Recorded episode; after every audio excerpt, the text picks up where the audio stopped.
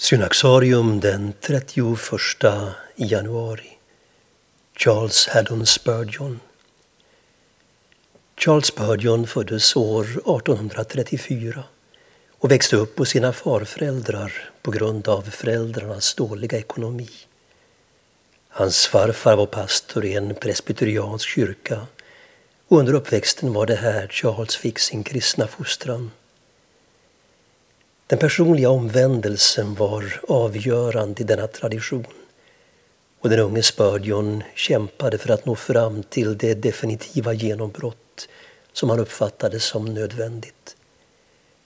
England vimlade vid denna tid av samfund som ofta hade en allt annat än hjärtlig relation till varandra. Man höll sig helst för sig själv. Men en dag när den 16-årige Spurgeon var på väg till gudstjänst drog ett snöväder in och han fick söka skydd i en kyrka som tillhörde ett radikalt metodistiskt samfund. Genom predikantens tilltal upplevde han det efterlängtade genombrottet. Mellan halv elva då jag gick in i kapellet och halv ett då jag återvände hem. Vilken förvandling som skedde hos mig, skriver han. Efter omvändelsen blev dock Spurgeon varken metodist eller presbyterian utan baptist.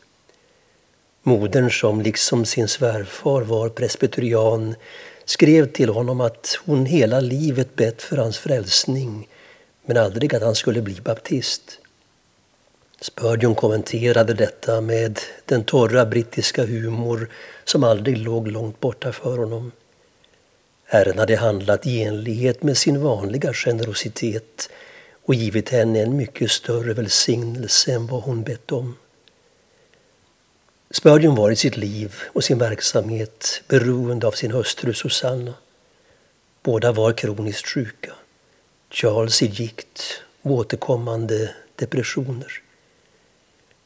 Några år efter sin omvändelse blev han pastor i New Park Street, den största baptistförsamlingen i London.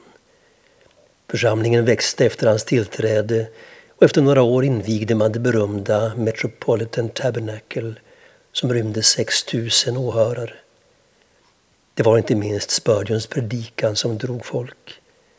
Hans förkunnelse var rakt på sak, bibelnära och kryddad med illustrativa anekdoter. Han var baptist men gjorde inte den reformerta traditionens särskilda läror till sitt huvudärende.